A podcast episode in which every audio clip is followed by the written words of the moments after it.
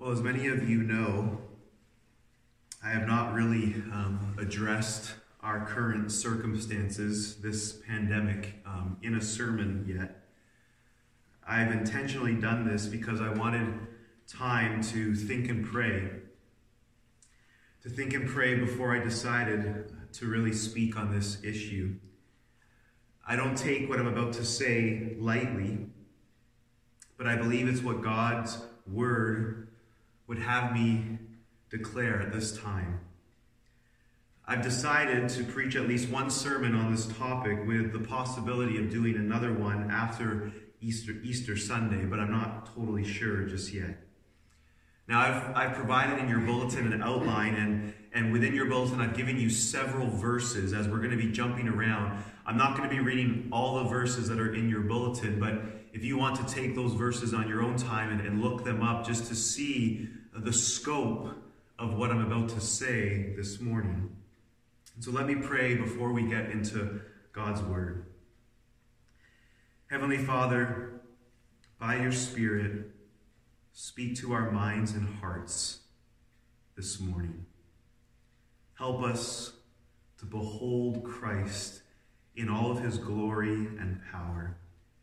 We pray this in Christ's name. Amen. There was a, a recent theologian, I won't tell his name, who wrote an article about what Christianity has to say about COVID 19. Now, to be fair, he, he spoke about the importance of lament during this time, and, and I heartily agree with him on that. This is a time to lament as Christians for several reasons. Our inability to gather as a church is a reason to lament. The loss of life that we are seeing across the world and even in our own nation. And we know that unless the Lord intervenes miraculously, it will probably be far worse in the coming weeks. The impact that this is having on our economy, people losing their jobs, businesses closing down. See, there's a place for us to cry out to God. Why, God, have you allow this? When will you intervene and put an end to this? The Bible is full of such questions, even by some of God's own prophets. And because God is a good and kind Father, He's willing to hear the cries of His children because He knows our finiteness and our limitations. He knows we don't grasp or understand the full picture.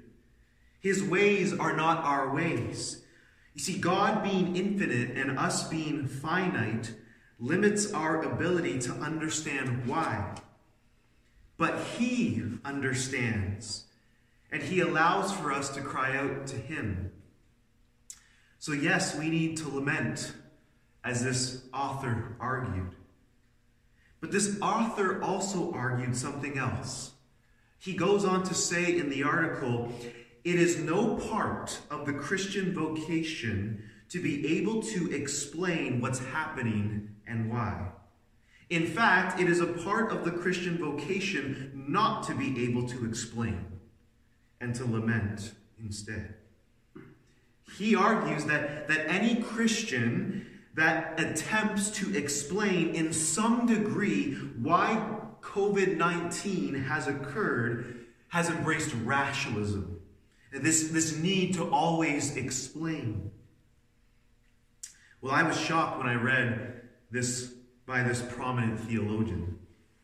If God and His Word doesn't have anything to offer in helping us to think rightly and how to respond rightly about this specific situation or any catastrophe that we experience, for example, 9 11 or, or the tsunami in Indonesia that killed over 100,000 people, then why would we even be Christians?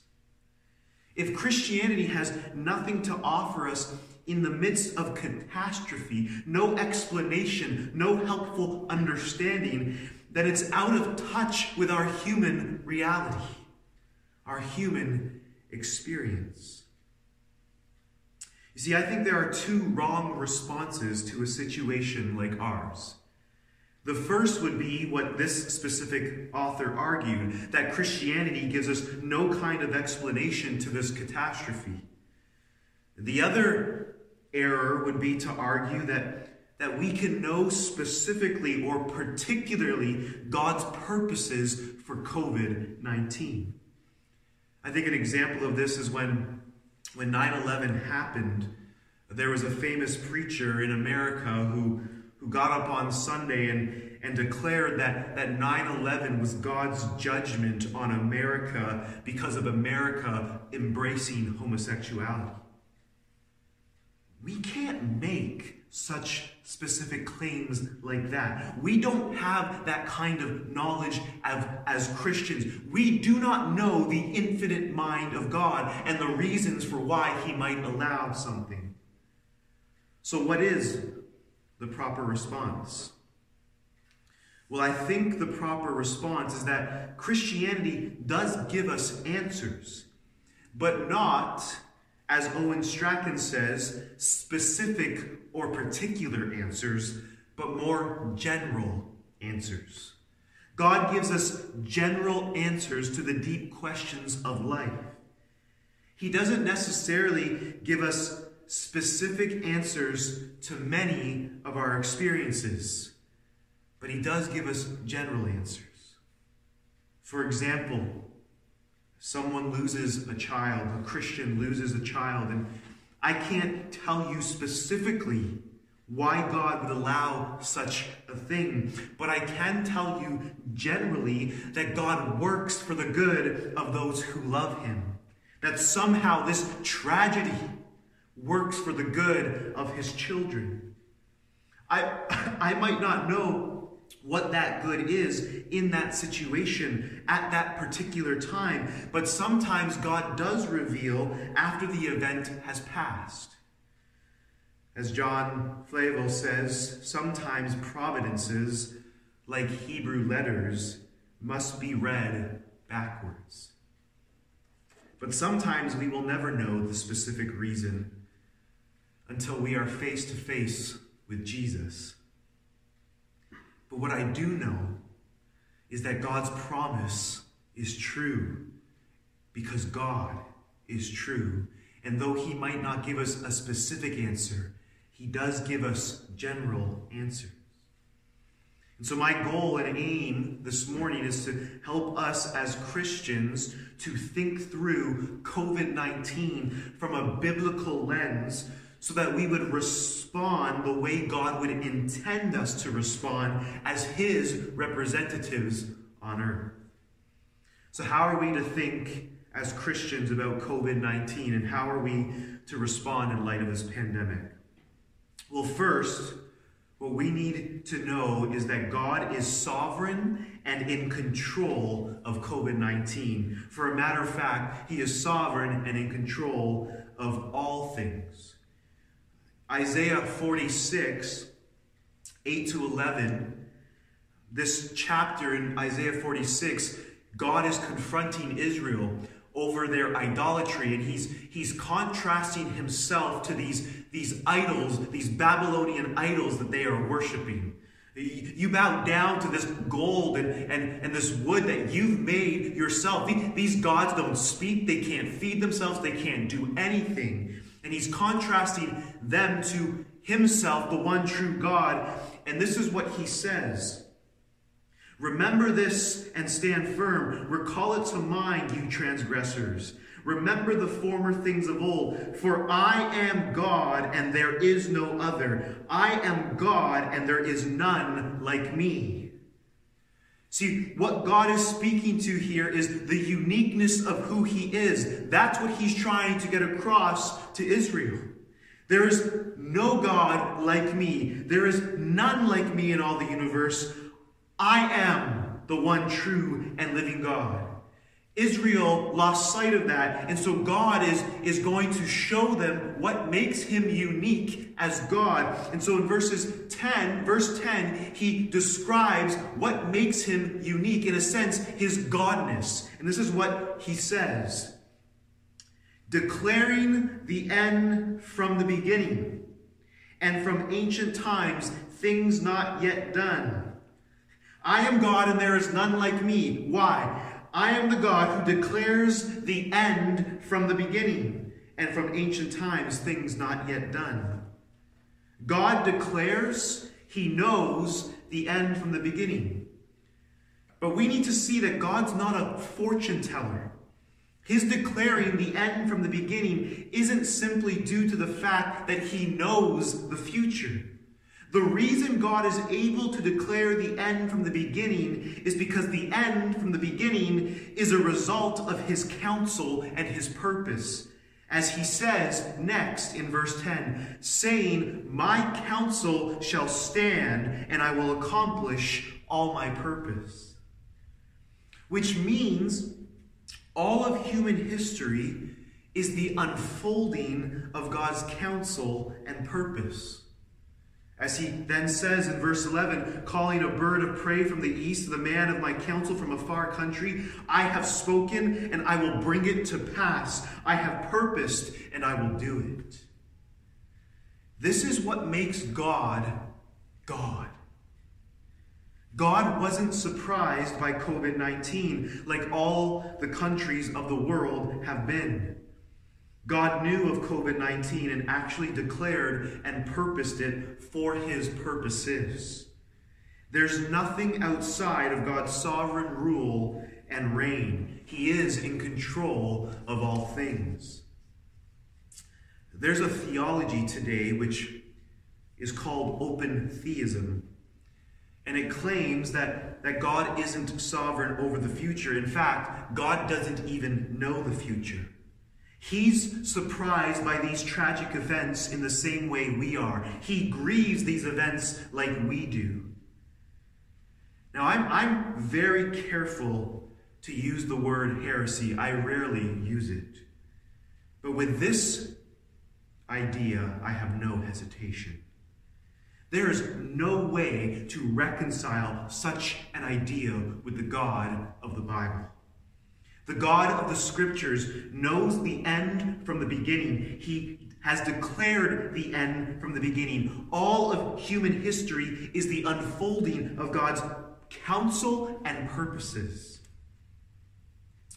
You remember in the book of Job, there's this dialogue between Job and his, his friends, and of course they are they're bad theologians and Job is making his complaint to God. He has his questions before God. And, and God finally responds to Job in chapters 38 through to 41, four chapters. And basically, his response to Job's questions are merely questions back about who God is. He says, Job, were you there when I laid the foundations of the world? Were you there when I placed the stars in the sky and, and continue to uphold them? Were you there, Job, when I when I made humanity and I made all the animals of creation? Were you there, Job? Were you? Job, are you the one who, who feeds the eagle? Are you the one who cares for the bear and his cubs? Are you the one who, who feeds the deep sea creatures? Job, do you know the deepest creatures in the deepest parts of the sea? Job, are, are you the one who, who orchestrates the, the rain and the lightning and thunder and, and, and the sun rising in the morning and, and, and going down in the evening? Are you the one, Job, who does those things? Well, after Job hears God speak for three or four chapters, Job responds in repentance in chapter 42, verse 2, and this is what he says. Then Job answered the Lord and said, I know that you can do all things, and that no purpose of yours can be thwarted. And then he says this Who is this that hides counsel without knowledge? Therefore I have uttered what I did not understand, things too wonderful for me, which I did not know. God's ways are too wonderful for us to know and to understand. Friends, the sovereignty of God would be terrifying if God were not good. But because the God of the Bible is good, his sovereignty can be trusted, worshiped, and his sovereignty and, and providence can bring deep comfort to our souls in the midst of crisis and suffering.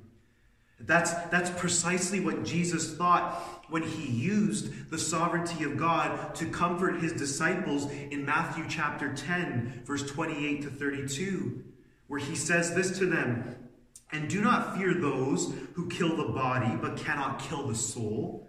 Rather, fear him who can destroy both soul and body in hell. And then he says this Are not two sparrows sold for a penny? And not one of them will fall to the ground apart from your Father. But even the hairs of your head are all numbered. Fear not, therefore, you are of more value than many sparrows. You see, Jesus is using the sovereignty of God to comfort his disciples. If a sparrow cannot fall to the ground apart from your Father's will, then why fear what man can do to you? For you are far more loved than a sparrow.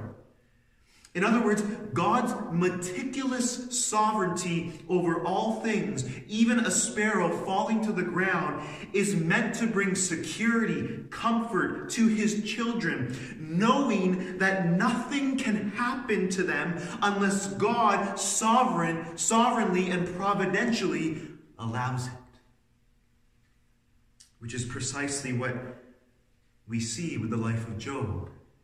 Satan cannot do simply what he wants to do to Job. He must get God's permission. And even when God gives him permission in Job chapter 1 and 2, there are limitations placed upon Satan. You see, strangely, the, the sovereignty of God has been a controversial doctrine for many Christians. But it's not because it's not clear. It's because I think our sinful hearts are naturally inclined, are not naturally inclined to it. Even Habakkuk, the prophet, struggles with God's sovereign rule. In Habakkuk 1, Habakkuk complains to God for, for not judging the wicked within Israel. They're, the wicked within Israel are oppressing their own people, and, and Habakkuk cries out to God, asking God to, to judge the wicked in Israel. And then, when God responds and tells Habakkuk he's going to judge Israel by raising up the Chaldeans against them, Habakkuk doesn't like God's plan because the Chaldeans are more evil than Israel. Why, God, would you raise up a more evil people to judge Israel? He struggles to accept God's mysterious ways. But God also promises Habakkuk that he will also judge the Chaldeans for their wickedness as well. You see, Habakkuk at first finds discomfort with God's plan. He doesn't grasp it. Yet by the end of it all, he's able to declare in chapter 3:18, "Yet I will rejoice in the Lord; I will take joy in the God of my salvation." He doesn't understand God's ways, but he knows God to be God. He knows him to be the God of salvation, and therefore he trusts him despite not fully understanding. See, why do people struggle with this doctrine of God's sovereignty? Well, as I already mentioned, one, our, our natural inclination is, is desiring control for ourselves. Adam and Eve wanted autonomy from God. We want, we want to believe we control our own lives. We want to be our own master. We want to sit on the throne of our lives and dictate what should be and what shouldn't be. But I also think there's another reason why we have a hard time understanding God's sovereignty, and it's because we have a wrong understanding of God. You see, if I were to say God is the greatest being in our universe, I think most Christians would say that's a true statement. But it's only partly true. God is the greatest being, but He is not the greatest being in our universe. You see, I think many of us have this idea that, that God is, is one being in our universe and he, and he is superior to all other beings. And then there's all these other beings, spiritual and, and physical, created material, right? And, and, and we tend to think that God is this one being in the universe and, and all these other beings are in the universe. But that's not the picture that the Bible gives. The Bible tells us that God is actually transcendent over the universe, and the universe and all that is created, both material and spiritual, find their existence in God. They participate in God. They don't exist apart from God. See, all the universe, both material and spiritual, are contingent upon God for its existence. This is why Paul, when, when speaking to the Greek philosophers in Acts 17, verse 24 to 25, he says, The God who made the world and everything in it, being Lord of heaven and earth, does not live in temples made by man, nor is he served by human hands as though he needed anything, since he himself gives to all mankind life and breath and everything. And then, as he goes further along in his speech in verse 28, he says to them, In him, that is, in God, we live and move and have our being. You see, the universe, both material and spiritual, are dependent upon God for its existence, but also its sustained existence. Hebrews 1 3, the writer of Hebrews says this. He, that is Christ, is the radiance of the glory of God and the exact imprint of his nature, and he upholds the universe by the word of his power. God is not the, the watchmaker who sets the universe into motion. No, no. God is continuing to sustain the universe. And here, as we're told, by the word of his power. Christ is doing that by the word of his power. See, I think many people tend to think that God is this being in the universe and, and he is the greatest being. And then there's, for example, Satan, who, who isn't as great as God, but he's also powerful. And they're at war with each other. But that's not the picture that the Bible gives. You see, the picture that the Bible gives is that God is transcendent over the universe and that even Satan is contingent upon God for life and existence. God upholds and sustains the very being of Satan. This is precisely what Paul articulates in Colossians 1 16 to 17, where he says, For by him, that is Christ, all things were created in heaven and on earth, visible and invisible, whether thrones or dominions or rulers or authorities. All things were created through him and for him.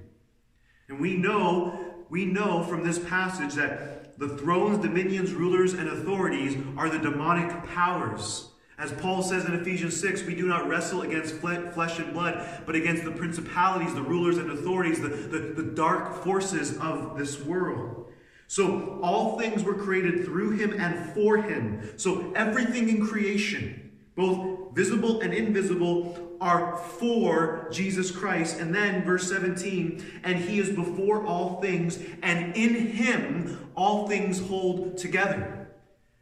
You see that Christ is not in the universe. The universe and everything, and also the demonic powers, are in him. They hold together in him. As Craig Carter states, God is not a part of the spiritual realm as opposed to being a part of the material realm. Instead, God is utterly transcendent over both the spiritual and the material and directly present to both. None of us, none of us are self sustaining creatures. We're all utterly dependent upon God for life at every moment of every day. You see, if we understand God rightly in relation to the creation, then the sovereignty of God isn't a hard thing to embrace. We exist because of Him. We're sustained because of Him. We live and move and have our being in Him. He's the author and sustainer of our lives, He's the author and sustainer of history. He guides history to its appointed end, which is the exaltation of Christ and the redemption of his people in a new creation. As Terry Johnson says, whatever happens, though it happens through the activity of second causes through means, happens ultimately by the hand of God. The fingerprint of God can be found in everything. See, I think the best way to understand this is that God is on a, on a higher plane than us. He's the author, and we're the characters in his story. It's his story that he's unfolding, and we're participants because he's made us characters in the story. But he has the freedom to write the story. And the beautiful thing about God's story is that the author decides, does decide to enter into the story when Christ becomes a babe on Christmas morning and lives among us. You see, the sovereignty of God is one of the sweetest, most comforting truths in the Bible to my soul. When I look at our world and I see the chaos of our world from, from our human perspective, the only thing that brings me comfort is knowing that all of that chaos is in some mysterious way under the control of God's sovereign reign and his sovereign purposes. And the same is true of COVID 19. I think the clearest example of God's sovereignty over all things is the death of Jesus Christ himself. This was the most evil act in human history the murder of the Son of God by the hands of the Jews and the Romans. Yet it was also the most loving act in all of human history. It was God's token of love to the world. They crucified him. Yet we know that Jesus was crucified before the foundation of the world. We know that the death of Christ was the sovereign plan of God to save a people from their sins. This is precisely what Acts 4 27 to 28 states. The, the church in Acts 4 is praying. The disciples have been flogged, they've been commanded to not preach Christ, and so they are praying to God for courage. And this is what they pray. For truly in this city there were gathered together against your holy servant Jesus whom you anointed, both Herod and Pontius Pilate, along with the Gentiles and the peoples of Israel, Israel, to do whatever your hand and your plan had predestined to take place. Friends, God is sovereign over all things. He is sovereign over COVID 19. Secondly, God, in his infinite wisdom, has a purpose or purposes for COVID 19, which of course is tied to his sovereignty. In Ephesians 1:11, Paul writes, "In him we have obtained an inheritance, having been predestined according to the purpose of him who works all things according to the counsel of his will." What does all things mean? All things means all things. God works all things, every moment, every person, every event, every catastrophe, every good. He works all things according to the counsel of his will. And his will, friends, is infinitely wise. God has a purpose or purposes for all things, including COVID 19. There's not a single thing in this universe that is meaningless. So, what might be some of God purpose, God's purposes in this pandemic? Well, there could be 10,000 reasons. But I think for sure, at least what I know to be true, are, are at least three reasons. The first I would say is I think God, in His sovereignty and providence is seeking to refine and purify his church. I've already felt like God has been teaching me things since this pandemic has occurred.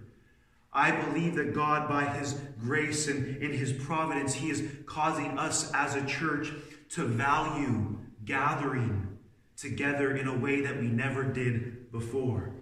I think we're, we're realizing our need for one another. We have so valued individualism and autonomy. And I think that, that us being isolated in our homes, God is teaching us that we truly do need one another. We need to put down our phones, put down our technology, and actually invest in each other.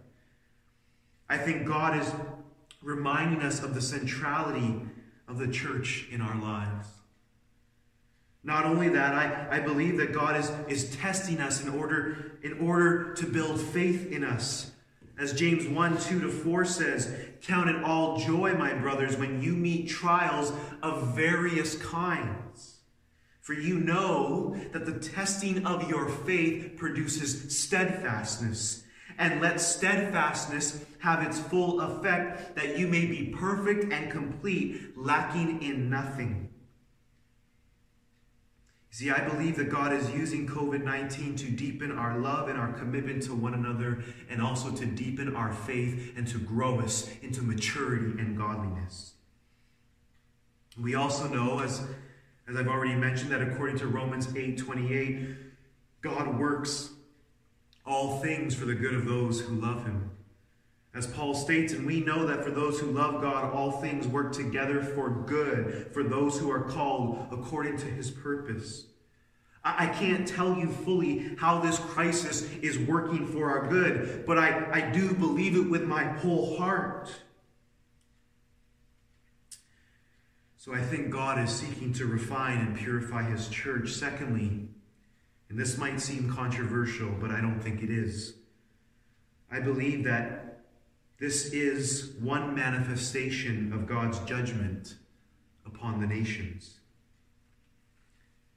Is it possible that God is reminding us of just how finite we truly are, just as he did with the Tower of Babel? Maybe God is, is humbling the nations, revealing just how little control we actually have as humans. I think it's ironic that, that over the last several years, governments have been investing so much time in telling people that, that we need to give taxes, more taxes, in order for us to, to defeat climate change and, and be able to control nature. And yet, one little virus shows up, and, and literally nations have had to shut down because of it. God, I believe, is humbling us and reminding us our place in the created order. You see, God's wor- word would tell us that the mercies and judgments of God are manifested in our world every day. And both the mercies and judgments of God are meant to lead us to repentance. Every morning when the sun rises, we are experiencing the mercy and kindness of God. And every day when there's disease, death, catastrophes, we are reminded that the world is under God's judgment. The world is full of the judgments and mercies of God always. God's judgments and mercies are manifested in a multitude of ways. For example, in, in Romans 1, God's judgment is manifested by, by handing people over to their own sinful desires. In Genesis 3, when, when Adam and Eve rebelled against God, God, God declared judgments or curses upon each individual, upon Adam and upon Eve, and also upon the serpent. And this is what he said to Adam in Genesis 3 17 to 18. And to Adam he said, Because you have listened to the voice of your wife and have eaten of the tree of which I commanded you, you shall not eat of it. Cursed is the ground because of you. In pain you shall eat of it all the days of your life. Thorns and thistles it shall bring forth for you, and you shall eat the plants of the field.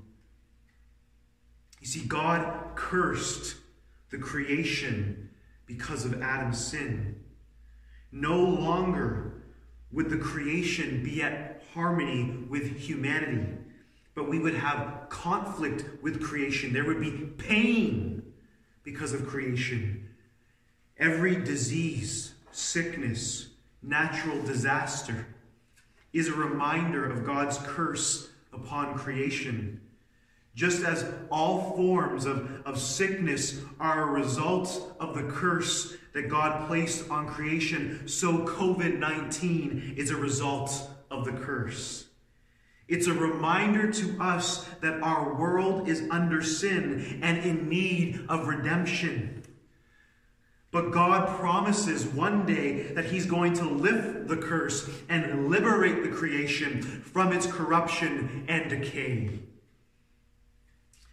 You see, friend, there is a far superior virus than COVID 19 in our world. COVID 19 merely points to this greater virus. There is a virus in the bloodstream of every human being. And that virus is the virus of sin. And no vaccine nor social distancing can cure you of this virus. This virus is global and catastrophic. It kills and destroys the soul of every human. But there is a cure. There is only one cure for this virus, and it's the blood of Jesus that washes away our sin. But we must come to him in repentance and faith and acknowledge that we have sinned against him. Now, when I say that COVID 19 is a manifestation of God's curse upon, upon creation and therefore a judgment, I do not mean that if you get COVID 19, you're somehow a worse sinner than the person who doesn't get it. That's not what I'm saying. Do you remember Jesus' words in Luke 13 1 to 5? He says this There were some present at that very time who told him, that is Jesus, about the Galileans, whose blood Pilate had mingled with their sacrifices.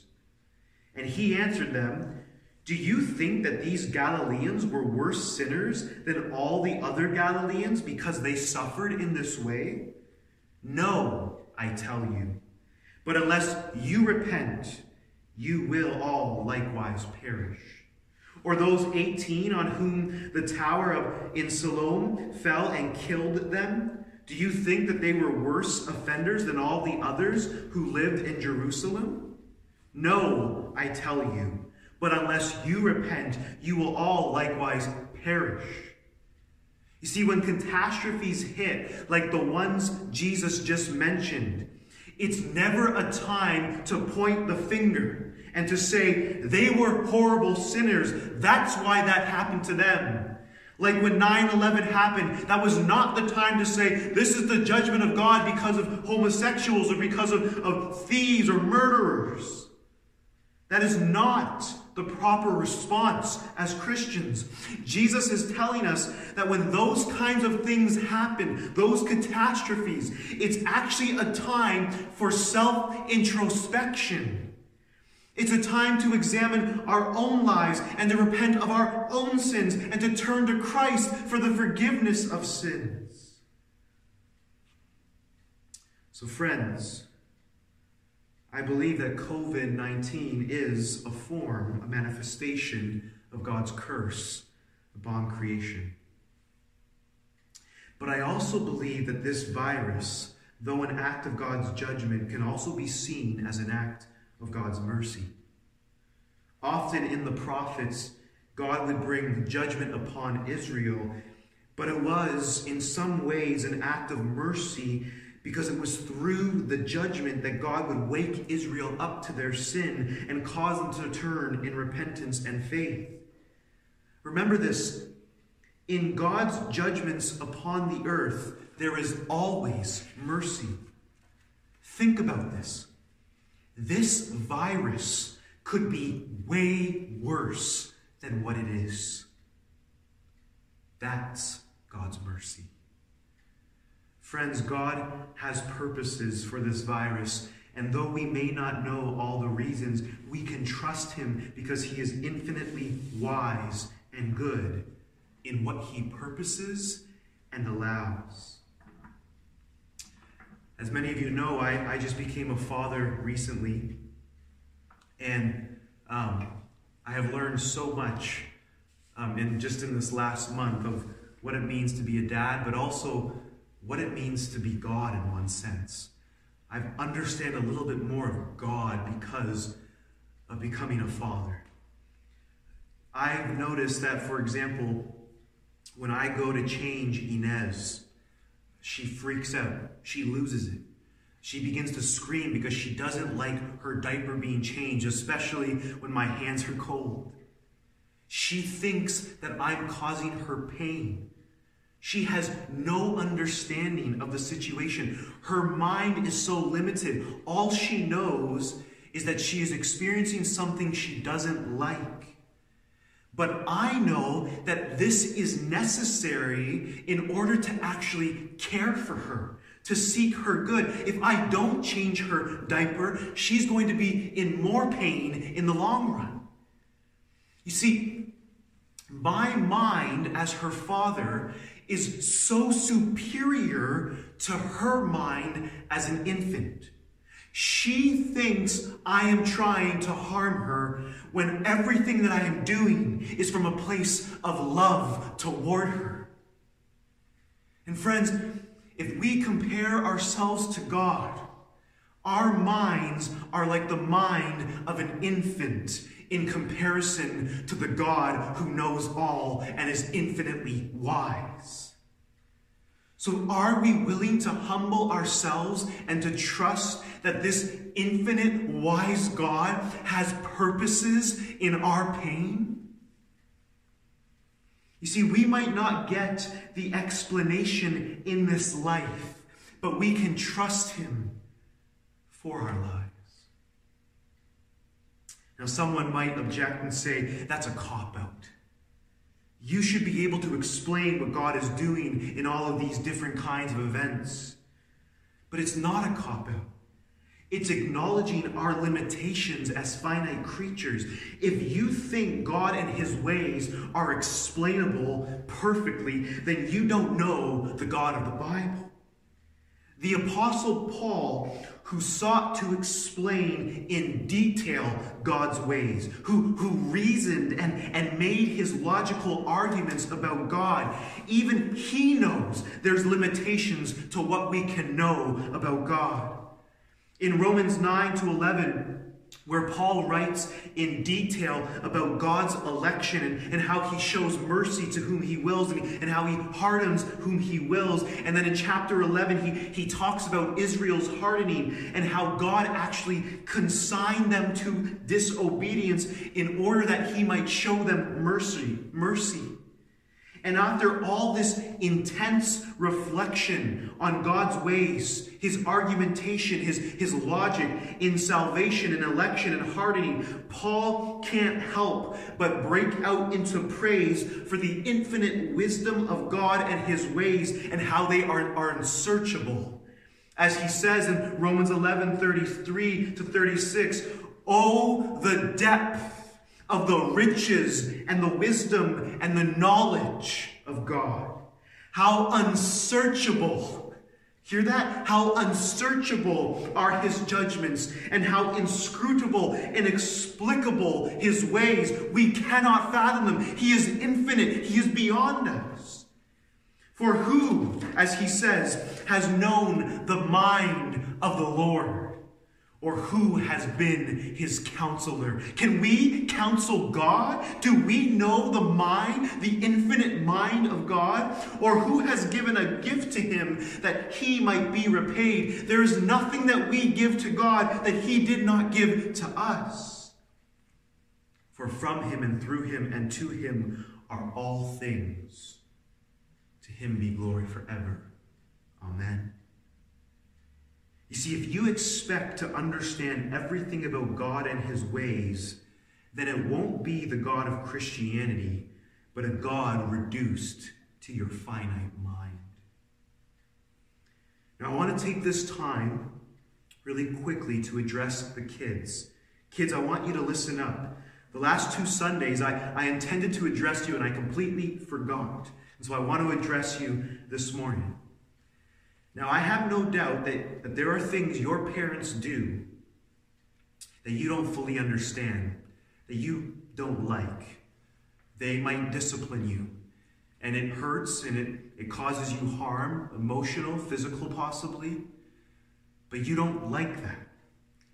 But I want you to understand that, that you don't fully grasp why your parents are doing what they're doing because your parents have a superior mind than you. You haven't lived like they have lived. You, you don't understand the world like they understand the world. One day when you are older, you are going to look back and go, now I get it. Now I understand why my parents did what they did. Now, here's the thing though sometimes your parents can be wrong. Sometimes they can be wrong in disciplining you and correcting you and, and doing things that you might not like. Most of the time, they probably are right if they are seeking to follow God's ways, but, but sometimes they can be wrong. But know this there is never a time where God does something wrong in your life. He can be fully trusted with whatever happens in your life. So we've seen God as sovereign over all things, including COVID 19. We've seen God in his infinite wisdom has purposes for COVID 19. And my final point COVID 19 cannot separate us from the love of God in Christ Jesus. Turn to, to Romans 8. In Romans 8, as you know, in verse 28, we is the glorious promise. And then in verses 29 to 30, Paul lists what theologians call the, the chain of salvation. This unbreakable chain that, that guarantees that Romans 8:28 is, as, is a trustworthy promise. As he says in Romans 8:28, and we know that for those who love God, all things work together for good, for those who are called according to his purpose. For those whom he foreknew, he also predestined to be conformed to the image of his Son, in order that he might be the firstborn among many brothers. And those whom he predestined, he also called. And those whom he called, he also justified. And those whom he justified, he also glorified. That's the unbreakable chain of salvation. And in light of this unbreakable chain of salvation and this glorious promise, Paul then states in verses 31 to 34 what then shall we say to these things, to these truths? If God is for us, who can be against us? He, that is God, who did not spare his own son, but gave him up for us all, how will he not also with him graciously give us all things? Who shall bring any charge against God's elect? It is God who justifies. Who is to condemn? Christ Jesus is the one who died, more than that, who was raised, who is at the right hand of God, who indeed is interceding for us. And now we come to the main point. Verse 35 Who shall separate us from the love of Christ? That's the key question. That's what I want to answer. Who shall separate us from the love of Christ? And then, and then he lists all these possible things. Shall tribulation, or distress, or persecution, or famine, or nakedness, or danger, or sword? Shall any of these be able to separate us from the love of Christ? Verse 36 As it is written, For your sake we are being killed all the day long. We are regarded as sheep to be slaughtered. So, so do any of these things have the power to separate us from the love of Christ? What's Paul's answer? Verse 37 No. No. In all these things, we are more than conquerors through him who loved us. You see that? No. In all these things, we are more than conquerors through him who loved us. Now, I want us to see something here. There are Christians right now, I've seen this on the internet, who, because of their just frankly bad theology, they think that they cannot get COVID 19 because they are Christians. They think that, that if they have enough faith, they can disregard governmental authorities, not listen to the rules, and, and, not, and, and in the end not get COVID 19. But that's not what Paul argues here. Paul doesn't argue that because we're Christians, we somehow escape the sufferings and tribulations of this world. That's not what he says. He says, in all these things, that is, in tribulation, in distress, in persecution, in famine, in nakedness, in danger, in, in regards to the sword, we are more than conquerors. That is, we can, as Christians, experience all the same things that the world does, but in those things, we are more than conquerors. Now, here's the question How do we conquer if we can experience those things? Well, verse 38 and 39 are the answer. For, that's key, verse 38. For I am sure that neither death, nor life, nor angels, nor rulers, nor things present, nor things to come, nor powers, nor height, nor depth, nor anything else in all creation will be able to separate us from the love of God in Christ Jesus our Lord. So, so here's Paul's logic. Here's how we are more than conquerors in all these things. You take the sword to my neck and you kill me, yet in your killing me, I have conquered the sword. Why? Because the sword doesn't have the power to separate me from the love of God in Christ Jesus. He purchased my salvation, and my salvation is unbreakable. COVID 19 has no power, church, to separate us from the love of God in Christ Jesus. Now, why am I telling you this? Well, no one really knows how the coming days are going to unfold other than God. Doctors have made their projections. Things could get better or things could get worse. And I'm not here to cause fear. But as your pastor, I feel a responsibility to prepare us for the worst. I'm hoping for the best, but I want us to be prepared for the worst. I'm praying that no harm would come to any of us. But if God, in His wisdom and providence, would allow us to taste, maybe some of us, the bitter pill of this virus, economically, and even death, I want to do all I can to help my fellow saints be prepared and ready. We must come to grips with our mortality while knowing that we are forever in the love of God. Poverty and death cannot separate us from the love of God in Christ Jesus. So, in light of God being sovereign over all things, in light of God and his infinite wisdom having a purpose or purposes for COVID 19 that will ultimately be for our good, and in light of the fact that nothing can separate us from the love of God in Christ Jesus, how might we respond as Christians in such a time as this? Well, one, we need not be given over to fear or worry. It doesn't mean we should be foolish or unwise, but it does mean that we don't need to be afraid. All of these truths should empower us and enable us to conquer any kind of fear. See, this pandemic has revealed just how fearful people are when they have no security or confidence or hope in Christ people fighting over toilet paper, stocking up items, and not at all thinking about the needs of others. As followers of Christ, we mustn't be like that because our security resides in the sovereign God of the universe who tells us he loves us and is for us. It's precisely God's sovereignty that, that Jesus uses in order for us to not worry, to not worry about tomorrow. In Matthew 6, 25 to 33, therefore I tell you, do not be anxious about your life, what you will eat or what you will drink, nor about your body, what you will put on. Is not life more than food and the body more than clothing? Look at the birds of the air. They neither sow nor reap nor gather into barns, and yet your heavenly Father feeds them. See that? Are you not of more value than they? And which of you, by being anxious, can add a single hour to his span of life? And why are you anxious about clothing?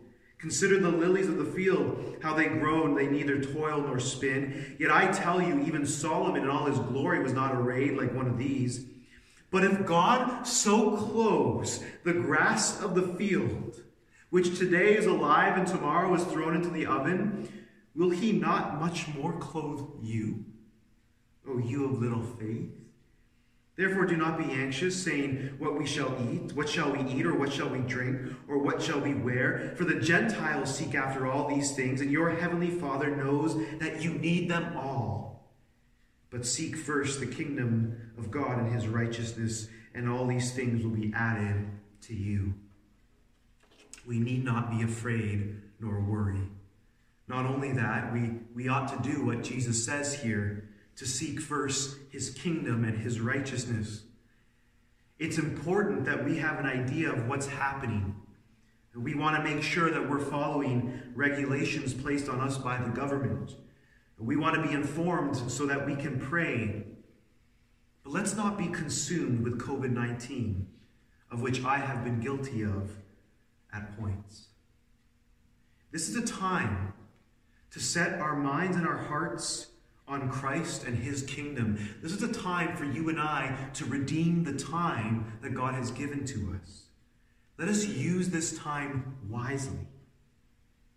And thirdly, instead of fear, let us be willing to sacrificially love if called upon. This might be God's providential time where, as Christians, we can display to the world a little bit of what Christ's sacrificial love is all about by ourselves living sacrificial lives in the service of others. I want to end with the words of William Cowper, the English poet who experienced depression most of his life. Yet it was through his suffering that he penned some of the greatest hymns we have in our Christian heritage, like there is a fountain filled with blood. God had a purpose for his depression, and he wrote a hymn called God Moves in a Mysterious Way. And I want to close off by, by reading it. Listen to these beautiful words God moves in a mysterious way, his wonders to perform. He plants his footsteps in the sea and rides upon the storm. Deep in unsearchable minds of never failing skill, he treasures up his bright designs and works his sovereign will. Ye fearful saints, fresh courage take. The clouds you so much dread are big with mercy and shall break in blessings, in blessings, in blessings on your head. Judge not the Lord by feeble sense, but trust him for his grace. Behind a frowning providence, he hides a smiling face. His purposes will ripen fast, unfolding every hour. The bud may have a bitter taste, but sweet will be the flower. Blind unbelief is sure to err and scan his work in vain. God is his own interpreter, and he will make it plain in his own time, in his own way. Let's pray. Father, we thank you that we can trust you in the midst of uncertain circumstances from our point of view. But we know that you are sovereign, you are in control. We know that your purposes shall stand, and we know that you are working for the good of your children, and we know that there is nothing that can separate us from the love of God in Christ Jesus. And so help us, Lord, to live in light of these truths. We pray this in Christ's name.